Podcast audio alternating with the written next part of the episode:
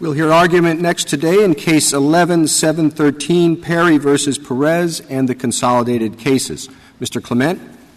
Mr. Chief Justice, and may it please the Court, the judicial maps drawn here are truly remarkable. They reflect the reality that the district court below lost sight of first principles. The court repeatedly invoked the principle that these were only interim maps and not remedial maps. But that obscures the reality that a court has the authority to draw an election map, surely one of the most powerful tools in the judicial arsenal, only if it is identifying specific statutory or constitutional violations or a substantial likelihood thereof. Mr. Clement, Section 5 says you can't draw new maps unless they've been pre-cleared. You can't put them into effect. So the only thing that exists is old maps until you get the pre-clearance. I don't see how we can give deference to an enacted new map if Section 5 says don't give it effect until it's been pre-cleared. Well, Justice Sotomayor, obviously Section 5 is clear that the new map drawn by the Texas legislature, the new maps drawn by the Texas legislature, cannot take effect of their own force. But that doesn't answer the question of whether a judge, when having to impose a remedial map to address what all concede is a one-person, one-vote problem with the benchmark maps, can look to the new maps, which also remedy that same one-person, one-vote problem, for guidance. And this Court, in its reappointment— But you're asking for more than for guidance. You're asking for deference. You're saying they have to start with the new map, even though that map hasn't been approved. That's right, Your Honor. Instead of starting, as the Court below did, with the old map, which had been approved. Right. We are, in fairness, we're asking for it to be used as the starting point for drawing the new map. But that's because— Doesn't that turn Section 5 on its head? No, I don't think so, Your Honor, for a number of reasons. One is that the obligation to go to the preclearance court or to go to the Attorney General remains fully in place. So the only question is what is going to inform the district court in Texas's exercise of remedial authority to remedy the one-person, one-vote problem with the remedial plan, with the benchmark plans, rather. Now, this Court, from the very beginning of its reapportionment cases, has emphasized the need to look for legislative guidance in order to inform the judicial exercise of solving that reapportionment problem. And the need to look to the new maps, I think, is most acute, of course, with the congressional maps, because the benchmark is a fine map, but it's a map for 32 seats.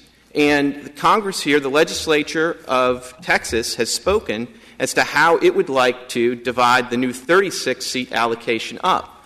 And it seems to be quite odd that the Court would simply ignore that judgment when it could look to that as the starting point. It didn't ignore it.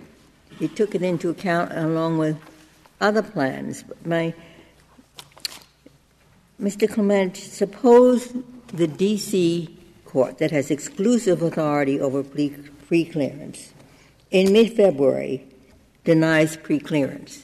And suppose we accept your position. You prevail in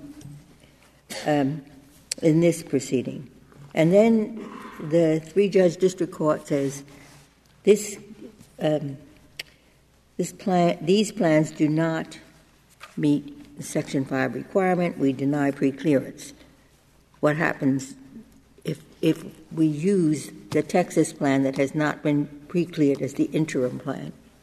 Well, Justice Ginsburg, as a practical matter, I suppose at that point, appellees would go to the court in Texas and say, you need to revise your interim maps once again.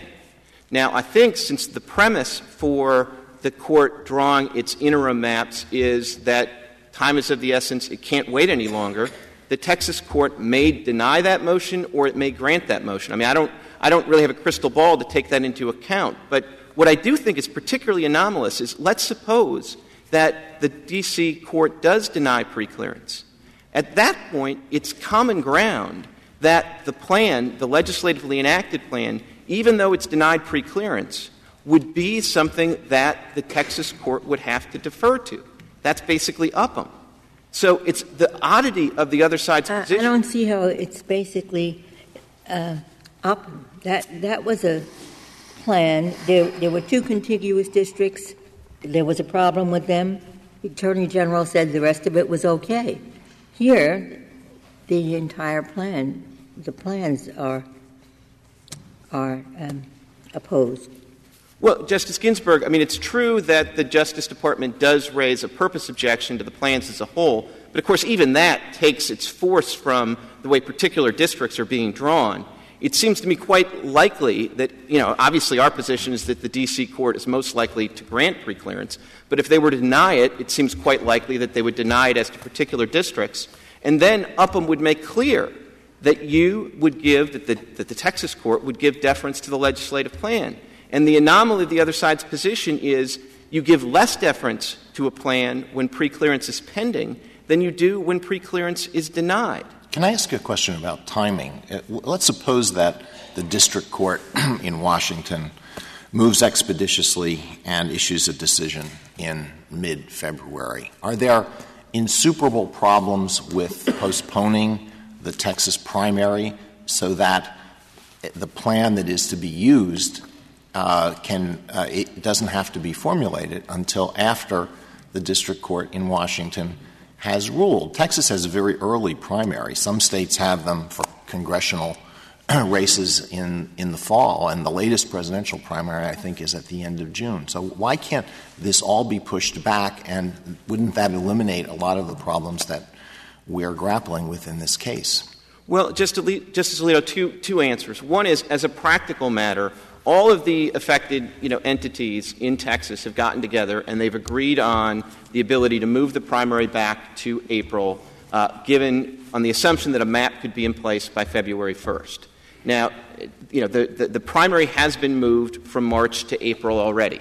So I can't tell you that it's impossible to move it again. But it's also quite, in a sense, the question becomes, Texas has made its own determination that it wants to have a relatively early primary. That's not something it cocked up for this set of elections. It's had that in place since at least 1988.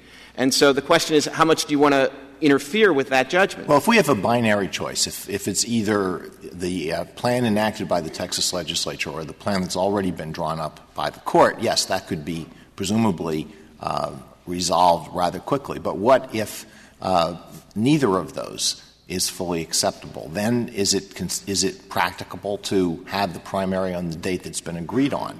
And if not, then would you just prefer to limit us to those two possibilities, or would Texas entertain the possibility of moving the primary back?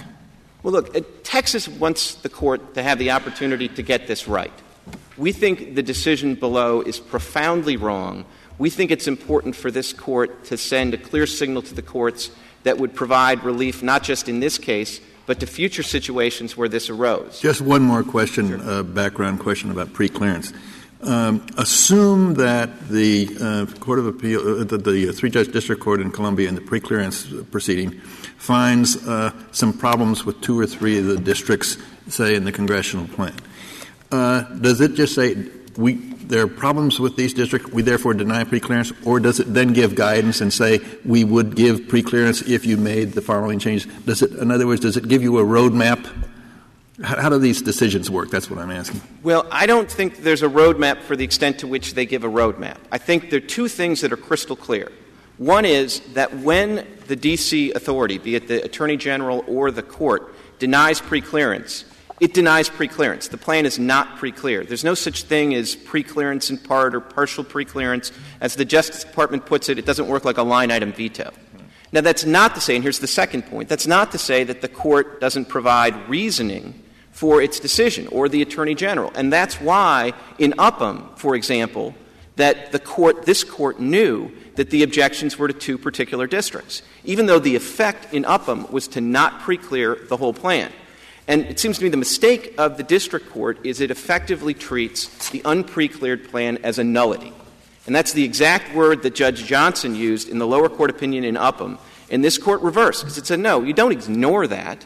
But on the other hand, what you do is you take into account the judgment of the Attorney General in that case. But other than that, you take the plan into account, notwithstanding the fact that it hasn't been pre-cleared. But we've said over and over, Mr. Clement, that it's the Attorney General and the District Court in D.C. that have exclusive jurisdiction over this set of questions, and that we don't want courts in other part of the country to try to mimic what that court and the Attorney General are supposed to do.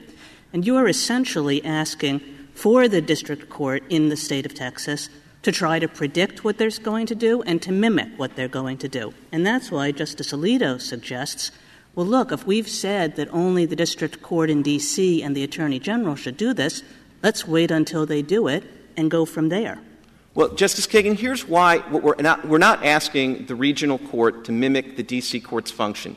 We're asking it to perform correctly the one of the roles that this court has always made clear the regional court retains, and that's to provide temporary relief. If you look at this court's decisions that essentially warn off a regional court from arrogating to itself the final preclearance decision, I'm thinking, for example, of Connor against Waller, those same decisions say, but this is not with prejudice to your ability to provide temporary relief. Now, our position is quite simple. If we're in a situation where the regional court has to provide temporary relief, then it should apply the same standards that ours apply everywhere to courts issuing temporary relief. But you're not taking into account the fact that, as Justice Sotomayor said, Section 5 itself operates as an injunction, and it's an injunction against the use of an unprecleared plan. Justice Kagan, I think we are taking that into account. I mean, and I think that's at the heart of what's going on here. You have to ask yourself the question, what is the remedy that the Texas court in this case was trying — what is the violation, rather, that the Texas court was trying to remedy? The appellees proceed — and I think your question proceeds on the assumption as if the violation is a Section 5 violation. But that's not what motivated the court's opinion. And you can, I mean, look at page 96 of the Joint Appendix, where the court specifically says, look, Texas has always been clear. They need to get preclearance. So this is not about enjoining them from implementing the plan.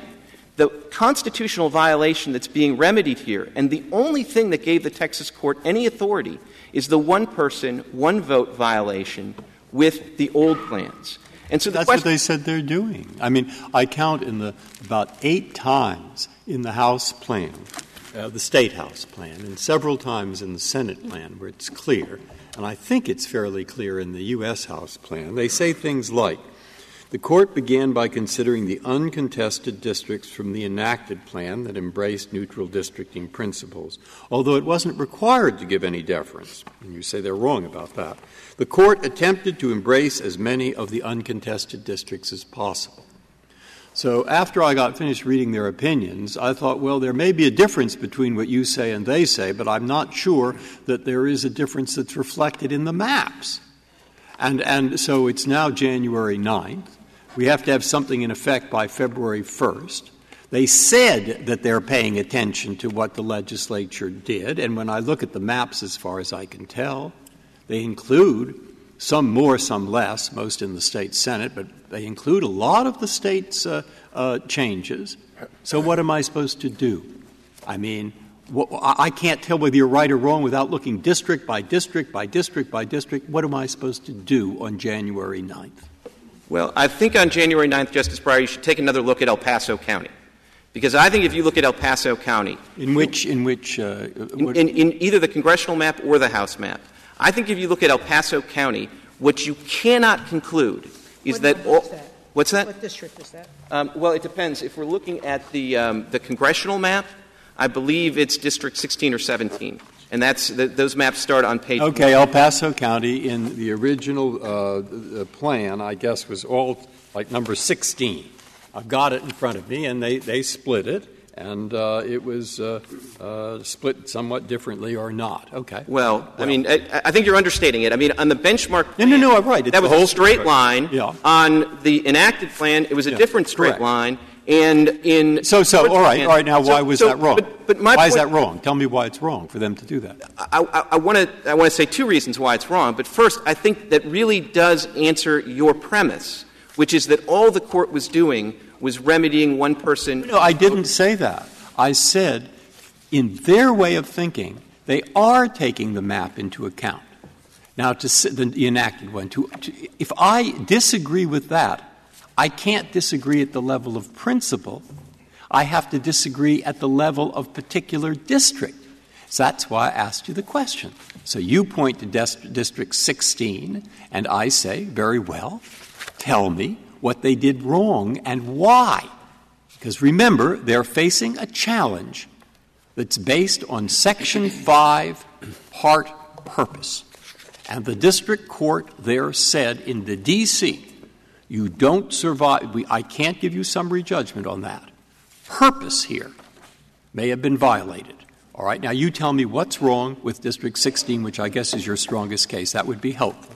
No, I'm not saying it's my strongest case. I'm saying it's illustrative of the problem. Another thing that's illustrative of Tell me what's the problem. The problem is that the court lost sight of what it was supposed to be doing. It was supposed to — said they're doing — they couldn't have lost sight at the level of generality, because at the level of generality, they said we're trying to take into account the map. I'm just repeating myself. I want to know what is wrong with the drawing of District 16, what they did, given that there's a Section 5 challenge based on purpose. And what's wrong with it is because they neither started with the old benchmark plan and said we're going to solve a one-person, one-vote problem, nor did they start with the new legislative plan and say, is there some violation that allows us to change that plan? They instead, as they told you, said that they on their own wrong. Maybe you can finish your answer, please. What I was hoping to say is that they told you they were drawing an independent map. And what they told you is that they thought that they were under an affirmative obligation not to defer to the legislative enactment because it hadn't been pre-cleared. And the oddity of this, I mean, look, you're right. In certain places, they then turn around and say, but we deferred where we could. But the oddity of their position is their first premise, which is the one thing we can't do in drawing these maps, is look at that unpre-cleared map. There's no explanation for why, if that premise was right, why it would be even a good thing. Counsel, they were pointing to the other map. I'm not sure how I understand that, okay? As I looked at one of the El Paso maps, the enacted map created a antler-type district, a head and two unconnected antlers on top, nothing tying them together. The district court went back to the benchmark and said, this is the benchmark district. Now I'm going to draw the districts around it that fall naturally, trying to stay within neutral principles of not dividing up the city more than I have to, and it came out with another district. I don't understand what principle, what legal principle the district court was violating that makes what it did with that particular county wrong. You're saying they should have given deference to an oddly shaped district that changed a prior benchmark that's been challenged as having been created specifically to minimize the Latino vote. All of the challenges that relate to El Paso are very significant. The district court has already denied summary judgment on that. Tell me what legal principle they violated other than the deference principle that you're relying upon. The basic principle they violated is they drew an interim order that they thought wasn't a remedial order without it being based on any finding of a substantial likelihood of a violation. You may be right. There may be a problem with those maps in El Paso. I don't think so, and I'd like to talk about that. But if the district court had said, there's a problem with this because the deer with two antlers, that's a substantial likelihood of violating the Constitution, we're going to remedy that. If that's what they did, this would be a very different case. Now, I do want to talk about the deer with two antlers because what that ignores is that in the benchmark plan, the deer had one antler and an antenna. And so the district court, the map the district court drew doesn't look anything like the benchmark. And actually the map that the legislature drew looks very much like the benchmark. And so I think that just shows that what was going on here by the district court was something very different from either remedying a one-person, one-vote problem with the benchmark or from correcting specific identified problems with the legislature. I had thought, Mr. Clement, that one of your objections was that in deciding whether they're using the benchmark or the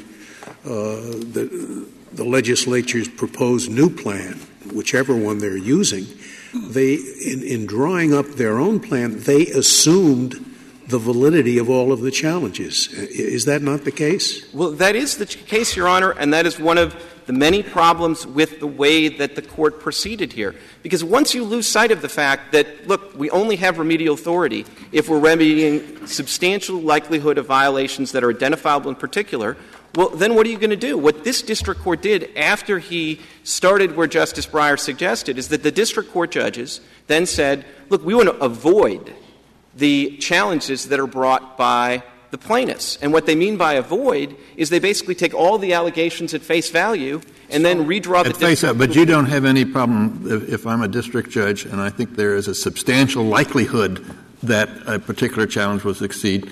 You don't have any problem with my drawing an interim plan to avoid that likelihood? Absolutely no problem at all, Justice Kennedy. And the great thing about that is that gives the district court a familiar role to play, applying familiar standards, and it gives this court something to review. But the district court in that scenario is projecting what the D.C. court that has exclusive authority is going to do, and that's why I find your position troublesome. You're asking one court to make its best guess at what another court is likely to do, and that other court has exclusive jurisdiction.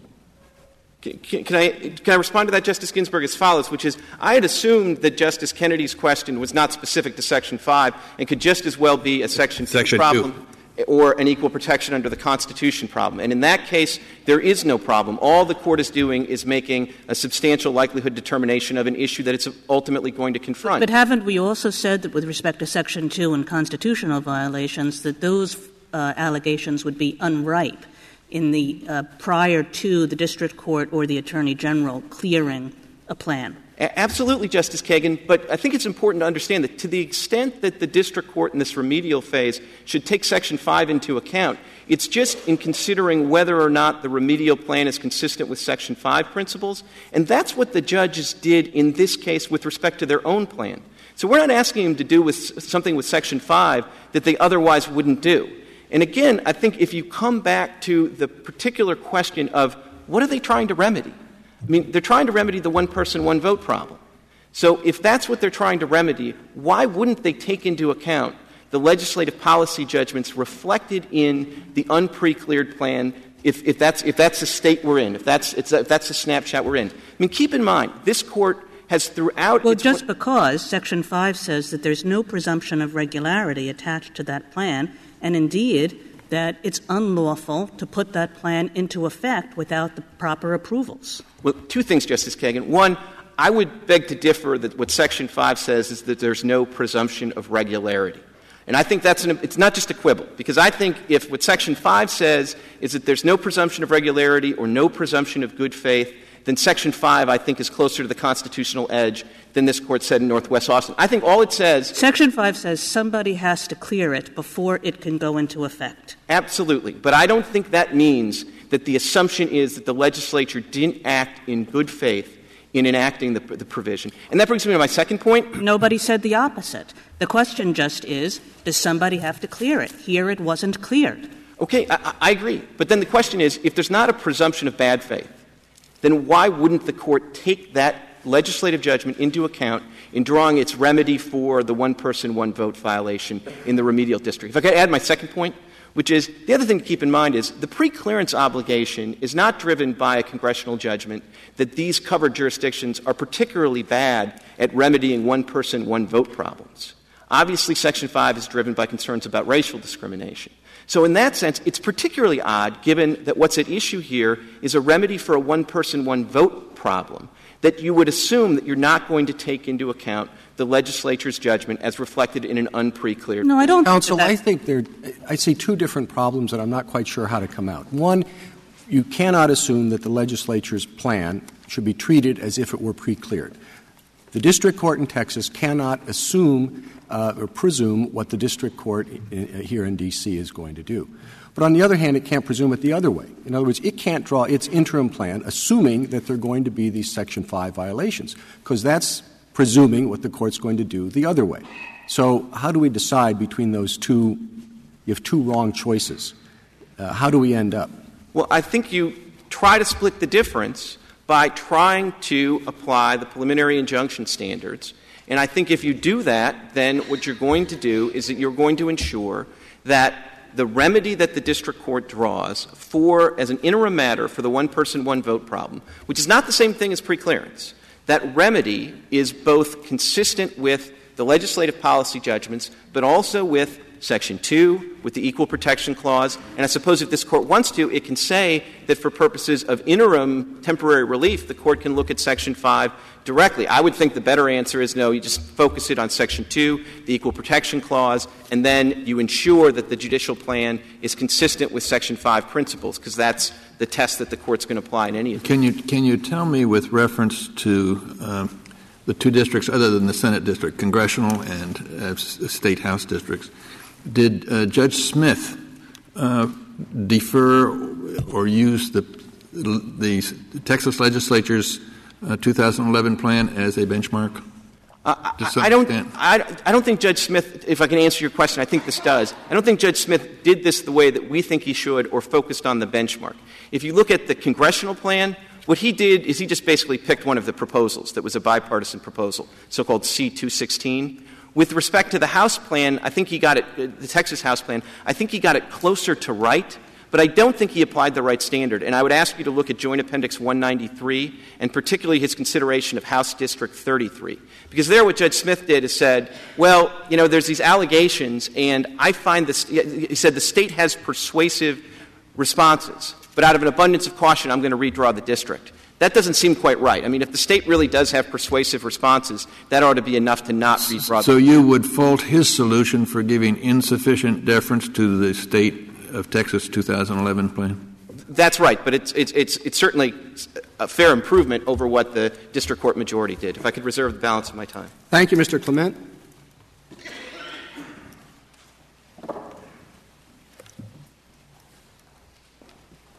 Mr. Srinivasan. Thank you, Mr. Chief Justice, and may it please the Court. The fundamental flaw with Texas's approach is that it directly inverts the burden established by Section 5 of the Voting Rights Act. Section 5 places the burden on a covered jurisdiction to show that a proposed voting change is non-discriminatory in purpose and effect, and the change can't go into effect unless and until the state carries it. Let me ask you this. Suppose that this — all the facts are the same except that this is an estate that is not subject to Section 5. Would there be a problem, in your view, with what the district the district court did, with what Judge Smith did? Well, with what Judge Smith did, I guess in that context, Justice Kennedy, there wouldn't be a Section 5 issue at all, and all you'd be dealing with is Section 2 or the equal. And then we could use then there'd be no problem with using Texas as a benchmark, the Texas 2011 as a benchmark as a starting point. Well, as a starting point. Yeah. I guess what I would say is this, that in the malapportionment context, what this Court typically has said the district court should do is to start with a plan that's already in effect and then modify it according to neutral districting principles to remove the malapportionment issue. Well, what are neutral districting principles? So, anybody who draws a map faces at the outset certain legal constraints, constitutional constraints, restrictions that are imposed by the Voting Rights Act, maybe some state law restrictions to the extent they're not inconsistent with federal law. Once you've gotten beyond that point, all you have left is districting policy. They're policy choices, and there are many factors that can be taken into account in drawing a map. How compact do you want the districts to be? To what extent are you going to respect zones of common economic interest? To what extent are you going to try to preserve old districts? What about incumbents? What about party registration? Are you going to try to have balance, or are you going to try to favor one party or the other? That's all — those are all questions of policy. And the question is, who makes those policy decisions? Are they going to be the policy decisions that were made by the legislature, or are they going to be the policy decisions made by the district court? And to say they're going to apply neutral districting principles is a subterfuge. There is no such thing. Well, I guess I would disagree with you, Justice Alito, and make two preliminary observations on what a district court is supposed to do in this regard, and then I'll try to walk through the principles that should guide its inquiry. The first preliminary observation is what a district court is not supposed to do. And what a district court is not supposed to do is to take the unprecleared plan as a given because Section 5 forecloses it. Now, what's a district court supposed to do? It's not at sea, contrary to the underpinning of some of the arguments made today, because the district court starts with the last legally enforceable plan, which, after all, is the last manifestation of state policies and priorities. So you have that as a starting point. And then it has to modify that plan, of course, to deal with malapportionment issues and to comply with Section 2 and Section 5. Well, I don't want to interrupt you too much, but even if you do that, even if you start with the old plan and then you modify it to the extent necessary to comply with the Constitution and statutes, there are still, I'm sure a computer could shoot out dozens and dozens of possible maps, and somebody has to choose among them. Now, what criteria does a district court use in making that choice? There is discretion in the inquiry, Justice Alito. I'm not going to disagree with that. What it looks to is the districting criteria that have been applied by this jurisdiction in the past. And for example, in this case, it's not just discretion; it's political discretion. That's what's troublesome about it. And it seems to me the government takes an absolutist approach to the proposition that you cannot use an unprecleared plan for any purpose. All the law says is that you cannot apply a precleared plan. The plan being applied here is not the Texas legislature's plan. It's the plan, a remedial plan, adopted by federal judges. And to say that they cannot use in drawing up that plan the legislature's last political decisions seems to me not required by the mere prohibition against implementing that plan as the plan of the legislature. What would you do if the district court in Washington and the district court in Texas, neither one of them acts in time, and it's too late? It's too late to have any primaries anymore.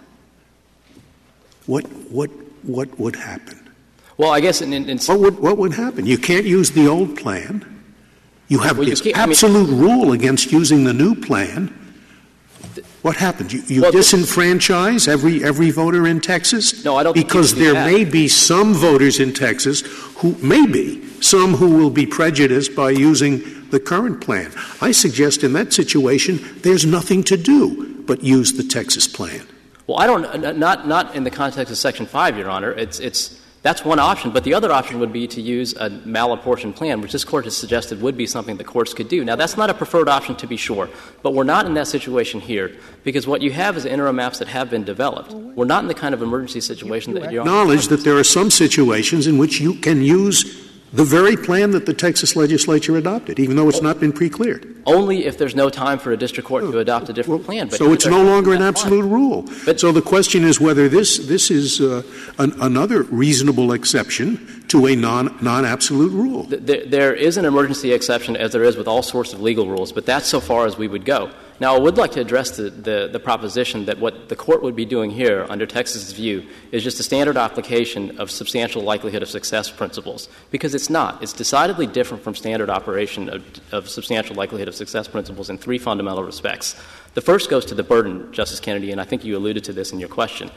The burden in a preliminary injunction context stays with the same party at the preliminary injunction stage as at the merit stage. And so when in a preliminary injunction context, the Court is asking, has there been a substantial likelihood of success on the merits? The same party has to make that showing as has to make that showing at the merit stage. Here, Texas would turn that upside down because at the merit stage, which would it be okay if we just said, well, Texas has to make the showing? That would certainly be better. I think that would improve things quite a bit, but that's not what the approach that Texas proposes today. But it's different in two other respects from a standard preliminary injunction context as well. And one is what Justice Ginsburg alluded to, which is here you don't have a situation in which the same court that's going to forecast its ultimate adjudication of the merits is also deciding what it's going to do. That's exactly right, but you see it only on one side of the problem. You say, well, you can't treat it as if it's been pre-cleared, because that would be prejudging what the court in D.C. is going to do. But you have no trouble with them saying that, assuming that there are going to be these Section 5 violations and drawing additional majority-minority districts, which is just assuming on the other way what the court here in D.C. is going to do. I don't know how you lean one way and say, oh, it's horrible, you can't use it because it hasn't been pre-cleared, but it's all right in drawing the interim plan to treat it as if pre-clearance has been denied. No, I don't know about that, because I think what a district court is supposed to do when pre-clearance is pending is not accept all the challenges. What it's supposed to do is to apply traditional districting criteria to the benchmark. So I guess — So do you contest the view that this district court did essentially accept the challenges, did sort of say, well, look, there are these challenges, so we have to make sure that we don't do anything that cuts against them?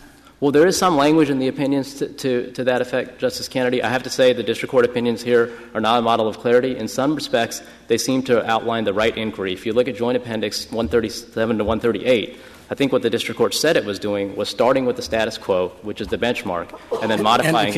And if you look at Joint Appendix 146 to 147, It looks the exact opposite. It looks like they're drawing minority coalition opportunity districts to draw them because they have anticipated how they think the district court in D.C. is going to come out. Well, that's right, Mr. Chief Justice, and I think we point to that in our brief as an area in which the district court could give further explanation. Isn't it odd that this is a Section 2 suit, and yet Section 5 seems to be driving it? That's the problem with this litigation, it seems to me. Well, I think Section 5 can't help but drive it. And Section 5 applies only to some states and not others. Texas is at a tremendous disadvantage here in defending the Section 2 suit and in drawing and in having the judiciary is at a disadvantage in framing a remedy for a likely Section 2 violation in some of the districts. Well, of course, Your Honor, Texas is in a different position precisely because it's a covered jurisdiction. And when you have a Section 5 case, Section 5 can't help but take precedence in some respects precisely because a proposed change can't go into effect unless and until the covered jurisdiction shows that it's non-discriminatory in purpose and effect. But I do think — Well, I wonder if it should take precedence in a Section 2 suit. That's all this Court — this is the primary obligation of the Texas District Court is to address Section 2 violations. That may be, Your Honor, but I think then if it can't address the Section 5 issue at all, then the one thing that shouldn't happen is that the Section 2 court gives effect to the unprecleared plan, because that's something the D.C. District Court is supposed to do. Well, it's not giving effect to the uncleared plan. It's giving effect to a legislative judgment as to what is workable for all the factors and criteria that Justice Alito referred to, county lines, et cetera. We'll let you go on for a little longer. We may have a few more questions. Okay. Thank you, Mr. Chief Justice. I appreciate that. I guess what I would say, Justice Kennedy, is if you use the unprecleared plan as the starting point, which is what Texas proposes, you are giving effect to that, notwithstanding the preclearance requirement of Section 5. And with a covered jurisdiction, that's something that Section 5 doesn't allow. Now, I do think it's important to consider Texas's preclearance submission in the context of the other statewide preclearance submissions that have been submitted in this election cycle. If you look at the government's brief at pages 1A to 3A, I think what that bears out is that there's not a fundamental problem with Section 5 or the way Section 5 operates. The problem, insofar as it exists, is with respect to the particular submissions that Texas has made, because there were 20 submissions of statewide plans for administrative preclearance. In all 20 cases, the Attorney General precleared them. In 19 of the 20 cases, the Attorney General precleared it within the initial 60-day window. Counsel, now, I have your position, I understand you're straddling a position. That's why you're sitting in the back rather than the front row between the two parties. But is a little unsatisfying, because what you say we should do when we're all under the gun of very strict time limitations is we should send it back to the district court so it can give a greater explanation of what it's done. Isn't that going to be very wasteful? And it's kind of an odd order from this court to send to a district court saying, you know, tell us more. Well, I don't know that it is, Your Honor, and I have two responses in that respect. First, and this goes to a question that Justice Alito asked earlier, What is this court supposed to do in this situation? And I think one thing that could absolutely happen is if there were a remand, the D.C. District Court could complete its preclearance proceeding, which would be very illuminating for what the Texas District Court is supposed to do. And by way of guidance on that, what is that based on? What I would say is this. The D.C. District Court has scheduled trial to begin on January 17th. It's supposed to last 8 days. Closing arguments on February 3rd. If you look at what happened at the summary judgment stage, Justice Breyer, they had summary judgment arguments on one day. Yeah, I read the opinion and what she said on the phone and so forth. No, not that. It seems to me that it's a complicated case. Let's suppose you're completely right on your time schedule. Then they'll decide something. How could any human being redraw maps in 5 days or 10 days where you'll have six different positions? I mean, I think it's impossible. I don't see how you could do it. Well, of course, if preclearance is granted, we won't have an issue with drawing. Well, I think it seemed to me from reading it, I didn't think that the judge there is ready to grant preclearance. But the other thing in sending it back, I read the brief and then I read the opinions. I don't think I'm not being too generous to the opinions, but I thought that they were saying throughout is we didn't try to draw extra coalition or extra opportunity districts. They emerged. They say emerged about 7 times. They emerged as we tried to apply equal vote principles. And it's hardly surprising that it would, considering that the population growth is primarily due to the minority expansion. So that didn't seem to me. Now, why do you want us to send it back to get more explanation when that seems to be the explanation, and to me at first blush it seems like a perfectly good explanation? Maybe a brief answer thing. Yeah, sure. I think it's if insofar as the coalition districts and ability districts emerge from natural growth, there's nothing suspect about them. The one example I'd point to is District 33. If you look at Joint Appendix pages 146, 147, it's not clear what the district court was doing in that regard. Thank you, counsel. Mr. Garza. Mr. Chief Judge, and may it please the Court, there seems to be general consensus on at least 3 points that we've talked about today. First, that the unprecleared plan cannot take effect.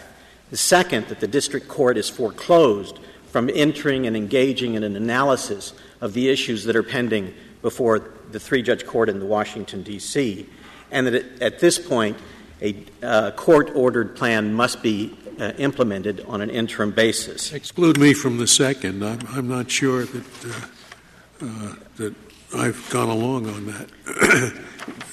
As you phrased it, the way you phrase it, you say they cannot even make the kind of preliminary inquiry that your friend suggests. I think we're dealing with a matter of semantics, Your Honor, because the question is did the court give the state's plan deference? But it itself said that it began, as it should, and as it has been directed by this Court, with the historical or benchmark configurations, and then respected the state's plan. But you know what I don't understand about your briefs, Mr. Garza, is if the state can't, if the plan has not been precleared, you should be saying the state can't look at the plan. But on the one hand, you're saying, well, isn't it great, because the court did look at the plan, and on the one hand, and the other hand, you're saying the court can't look at the plan. So which is it? Because there's a real tension. On one page, you say, isn't it great, the court looked at the Texas plan, and then you say the court can't look at the Texas plan. We don't say that the court can't look at the Texas plan. What we say is that the court can't implement the Texas plan, and it certainly can't implement the Texas plan if there is any suspect of discrimination. And what it did was exactly the right measure. And you're saying the court should look at the merits. I think that the court did the appropriate thing by looking at those merits. Let's go to something Justice Scalia asked, was what does a court do with frivolous claims? Does it assume, under your theory, that those frivolous claims are valid? So, and if you say no, it shouldn't assume that, then what level of inquiry should the court engage in before it accepts or deviates from the enacted plan? I think that the court should look at, first of all, should not start with the state's plan. It should look at where there have been objections made. And the role of the district court in the District of Columbia is where the question of whether there are frivolous claims have been made. And there have been no motions to dismiss any of the claims in Washington, D.C., based on frivolity. So the Texas court should automatically accept every district that a challenge has been raised in the D.C. Circuit Court is okay. It should not accept any of the districts that have been challenged. But I think the difference in terms of a violation. I don't mean to interrupt, but I didn't follow that. So long as a district has been challenged in D.C., the court in Texas should not accept it? It should make a determination either way, and it didn't. Because in those districts, it didn't adopt the plans that were put forward by the plaintiffs or the challengers in Washington, D.C. It looked at the benchmark plan, Could it look at that district and say, well, it respects county lines, it follows a river, it's got urban, rural? Or could it look at it for that reason and rely on the legislative judgment as making a sound judgment that the river runs through here and the county line is there and so forth? That's it seems to me, the difficulty with saying, you can't look at the plan. I think the problem with that, Your Honor, is that then it would be assuming that the state is correct, that it doesn't violate Section 5. That is an inquiry that's reserved to the district court in the District of Columbia. And that's right, but when it goes the other way, when you say they can't approve something that's been challenged, aren't you assuming that the plaintiffs are right? No. And that's an inquiry that belongs to the district court in D.C. No, because what the court did is it didn't accept as a remedy what the plaintiffs proposed there. It reverted to state policy, which is what it's directed to do by this court. It went back to state policy, and it looked at the benchmark plan, and it started with the benchmark plan. Even with the congressional plan, where there are 4 new districts, and there is no comparable district in the benchmark, it looked to the legislatively enacted plan to determine where it would place those districts. But that is not the current state policy. The benchmark plan is gone. It's old. The Texas legislature now has a different policy, and that, you say, should be ignored. That policy cannot be deferred to. It is incorporated in the court's plan in the manner in which it did review the plans. That is... there's a presumption of its invalidity. You can't presume it valid, but you can presume it invalid. Either way. And, in fact, what the court did is... Well, not either way. You're presuming it invalid. You're not presuming it is invalid. You're suggesting that you're reverting to the next state policy. You're not incorporating it. But you're not making any decisions. And the way you sort of walk that tightrope is you go to what the state policy was before the enacted plan. Well, let's say a legislature says we have a new policy, and that is that once we've satisfied our constitutional obligations and our obligations under the Voting Rights Act, the only thing we're going to do is try to draw the districts that are the most compact possible, compactness over everything else. They draw up a plan that embodies that policy, and it's challenged under Section 5. Now, can the district court just say, well, that's the state's policy is compactness over everything else, but we don't agree with that because we have other neutral principles that advance the interest of the collective public good, which is the term that the words that this court used. Can they do that? I don't believe they can, and this court didn't.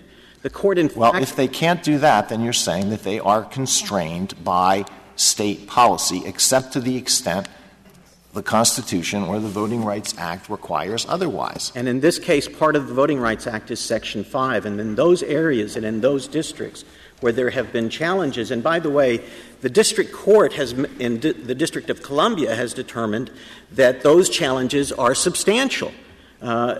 Because they've denied a preclearance, and in fact they've said that Texas has not disputed. They didn't deny preclearance.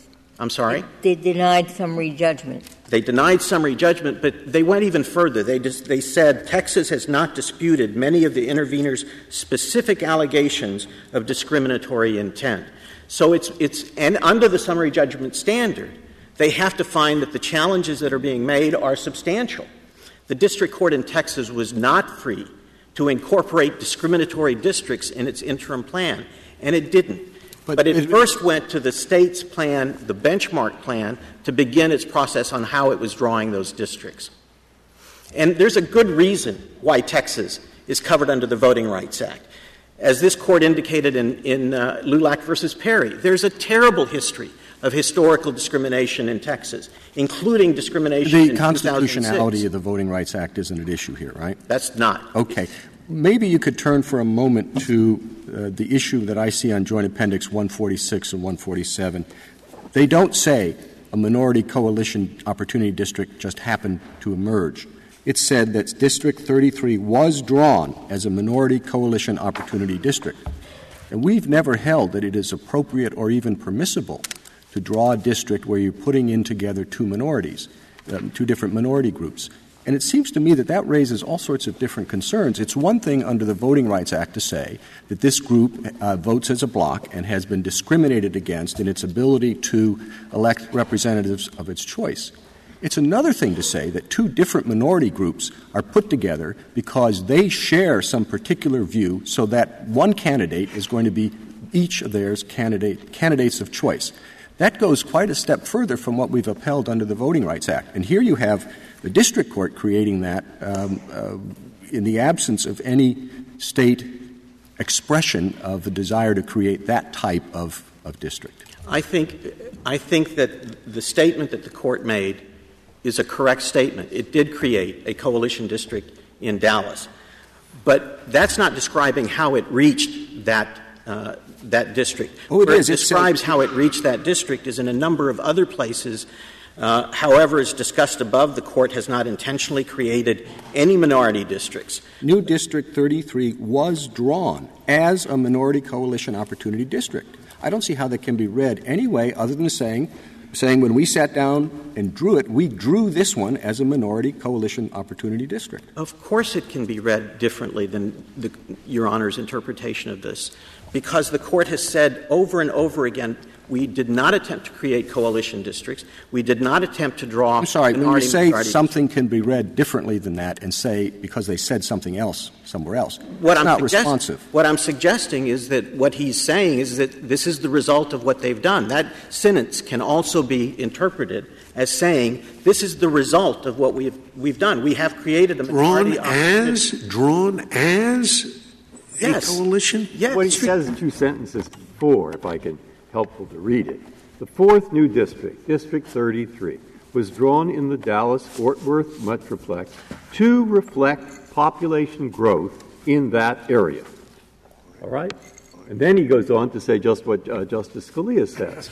Now, I did read that as saying, well, when you apply, I read it consistent what they'd said in elsewhere, which is that what they're doing is population grows, you have to have one person, one vote. The legislature itself in the new plan did create a minority, the opportunity district here. So we're following what they did. We're taking account population, and it turns out to be, and we do create it as, in which case there's some ambiguity here. Precisely, and there's no independent evidence that this was a racial gerrymander. What do courts look at for evidence of racial gerrymanders? Split voting precincts where you go out and carve and bring in minority voters. This district maintains voting precincts intact.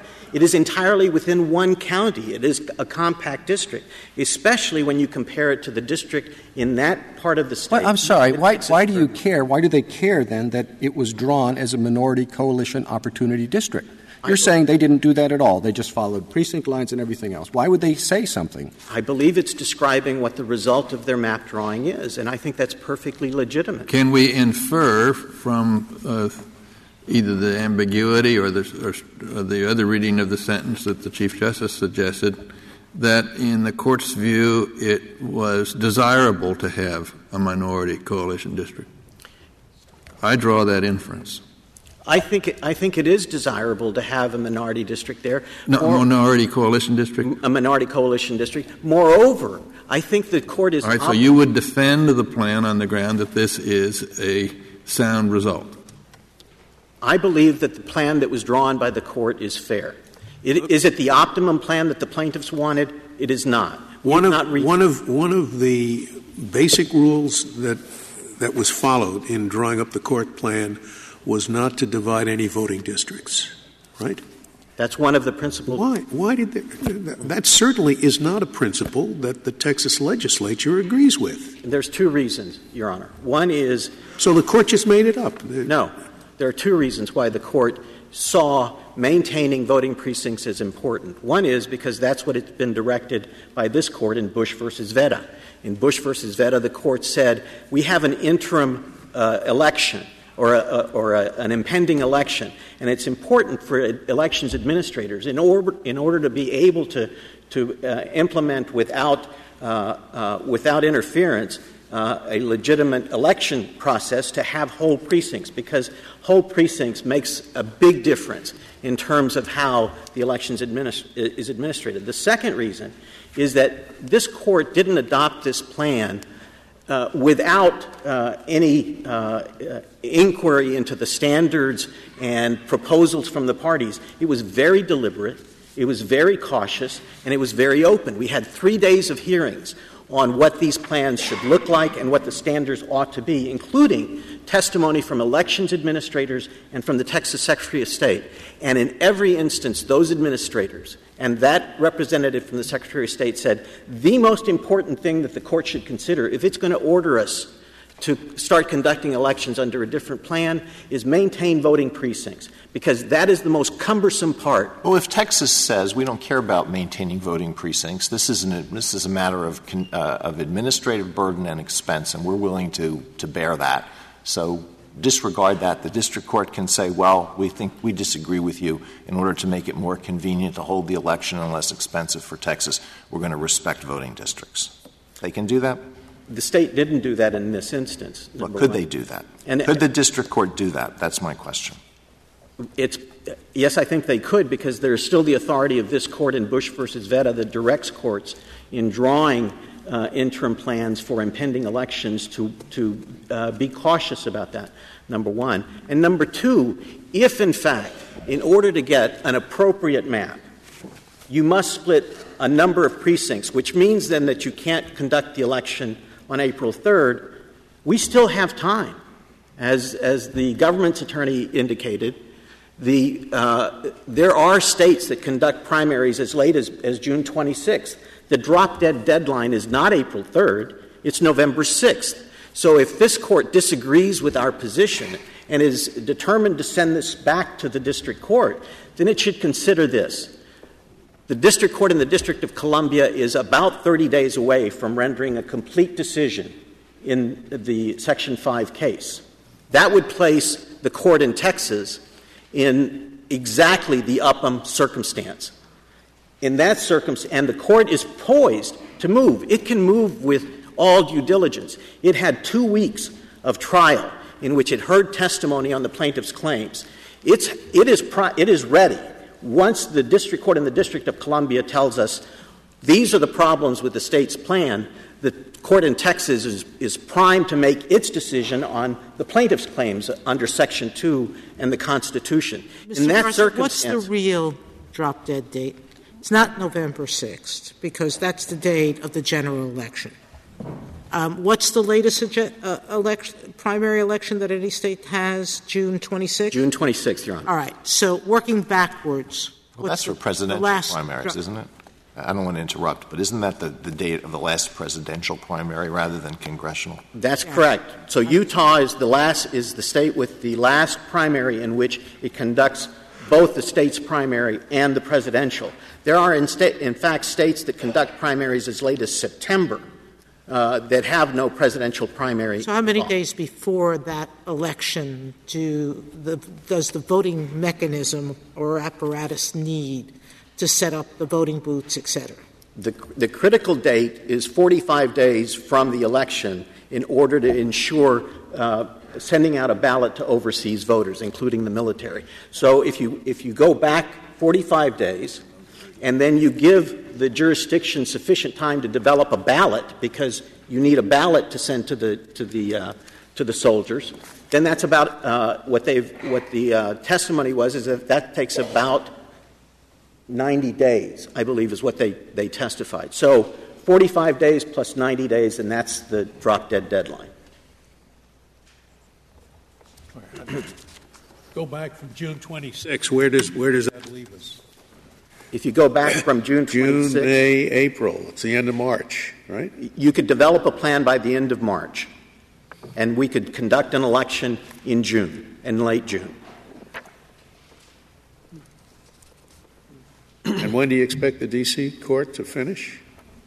I would expect it to finish within 30 days of today, because we have closing arguments on the 3rd of February, and if the court will act with the sort of diligence that it did on summary judgment, which was a complicated record and a large record, 6 days later it made its determination. It didn't issue its memorandum opinion, but it gave us something that we could run with. And when do you expect our decision on the appeal from the district court in D.C.?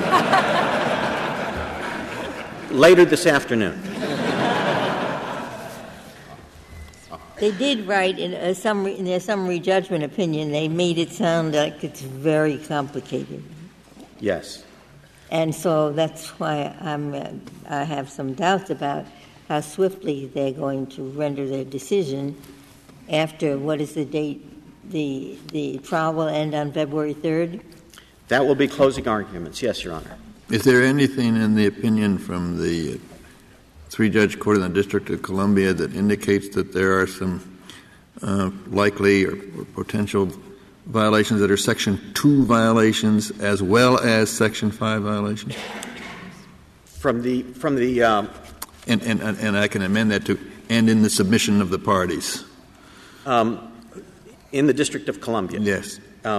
Well, I believe that the court has found that the plaintiffs have made substantial claims with regard to retrogression and intentional discrimination. And, of course, intentional discrimination... The second being Section 2 violations as well. Intentional discrimination is a component of Section 2, yes, Your Honor. And I think it's important to note that the Judge Smith in Texas used... in a manner of speaking, the preliminary injunction standard that's being advocated by the state, and they would not be able to meet that standard because generally Judge Smith determined that the plaintiffs had presented colorable claims of statutory or constitutional infirmity, ruled that the plan was an extreme gerrymander, ruled that the elimination of District 149 presented Section 5 problems, ruled that the legislature dismantled a minority district in Nueces County that presented... Do you have substantive objections to the plan suggested by Judge Smith in the House and congressional districts? Yes, Your Honor. We believe that there are Section 5 claims with regard to Harris County. Judge Smith addressed the constitutional... do you have some Section 2 objections? Well, that doesn't quite work. You have to talk about retrogression, I suppose. Right. And in Harris County, the court did equalize population per the failure of the state to justify the sorts of deviations that are contained in that district, but didn't provide, in our opinion, additional remedies. But Judge Smith's proposed plan for the State House is, in fact, very similar to the plan that was proposed by the majority. It differs by only one minority district. That is, one additional minority district is contained in the interim plan than is contained in Judge Smith's plan. Mr. Garza, what would you think of a system in which the court could start with the Texas plan and say the new Texas plan and say anything that's consistent with statutes and the Constitution can go forward? But it's Texas that has to show that consistency. So flipping the burden of proof in the way that Mr. Srinivasan was suggesting, in a way that makes it more consistent right. with Section 5's burden. Well, I think that our position is that Section 5 is clear that this court should not start with the interim plan. But if the court disagrees with me, I think that that's a much more reasonable approach than the one offered by the state, for the same reason argued by the United States. That is, that in the state's argument, you really turn Section 5 on its head, because one of the principal benefits for the minority community in having Section 5 is that it alters the burden of proof. And if you maintain the burden of proof on the state before it can implement any portion of its newly adopted but unprecleared plan, that's far more preferable than shifting the burden, which would be inconsistent with Section 5 and its intent.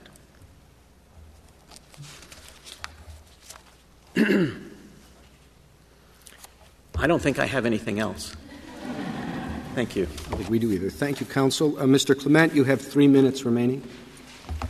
Thank you, Mr. Chief Justice. Just a few points in rebuttal. As one of Justice Alito's questions highlighted, one of the things that makes remedying a one-person, one-vote problem particularly unique is there's literally an infinite number of ways to solve the problem. And for that reason, this Court has always looked wherever it could to legislative guidance, so much so that in White against Wiser, this Court looked for legislative guidance to a plan that had been declared unconstitutional for failing to accommodate one-person, one-vote problems. But yet this Court still said that the district court erred in not taking that into account to the extent that it could. As to the hard choice, if it comes to that, of using either the legislative plan that reflects the legislative will or the judicial plan that even the United States concedes is flawed, I think this Court has faced even more difficult choices in the past. Bullock against Weiser and in Whitcomb. And in both of those cases, this Court chose between an adjudicatedly unconstitutional state plan and a judicial remedy that it determined was flawed. And in both cases, it ordered the election to take place under the flawed, constitutionally adjudicated, imperfect plan. Compared to that, simply saying that an election should go forward under a plan that hasn't been pre-cleared is a far less serious step. Now, there was a reference made to the 3 days of hearings, but the problem is 3 days of hearings with an unadministrable standard is worse than 1 day of hearing with an unadministrable standard. And what we ask is for a preliminary injunction standard that's familiar to everybody understands, and everybody can apply. Why shouldn't it be inverted the way your friend suggests? Well, I'll join everybody in saying that that's better than the worst alternative I face, which is to say it's better than the district court's opinion. But here's why it shouldn't. That actually further intrudes on the D.C. court, because the question that the remedial court should not be asking is, geez, do I really think, what are the odds that the D.C. court is going to pre-clear? It shouldn't ask that question at all. It should ask the questions that are before it. Is there a Section 2 violation? Is there an equal protection violation? If there aren't those, and I use the state's plan, does that create a Section 5 violation? That's different from the preclearance question, and on that Section 5 question, the burden is not logically on the state. And that's the same Section 5 question that the Court considered on its own motion, because it understands that even when it takes a plan, it has to be consistent with Section 5 principles. Now, Justice Kennedy, you've asked the question, what if we take Section 5 out of this? What happens? Then it's an easy case. Then it's the preliminary injunction standard. Now, the objection to that, of course, is, well, but how can you take Section 5 out of it? But there's not an interference with Section 5 because Texas still understands it needs to get preclearance. Before its changes can take permanent effect, it absolutely, positively needs preclearance. It's never wavered from that recognition. So you go back to sentence. Okay. Well, I was simply going to say if you go back, the default problem here is that there's an infinite number of solutions. It's particularly a problem with respect to the congressional map, where there's now 4 new seats. There's nothing else to defer to than the judgment of the legislature reflected in this plan, notwithstanding that it hasn't been precleared. Thank you. Thank you, Counsel. All Counsel, I appreciate the extraordinary efforts you had over the holiday season. Thank you very much. The case is submitted.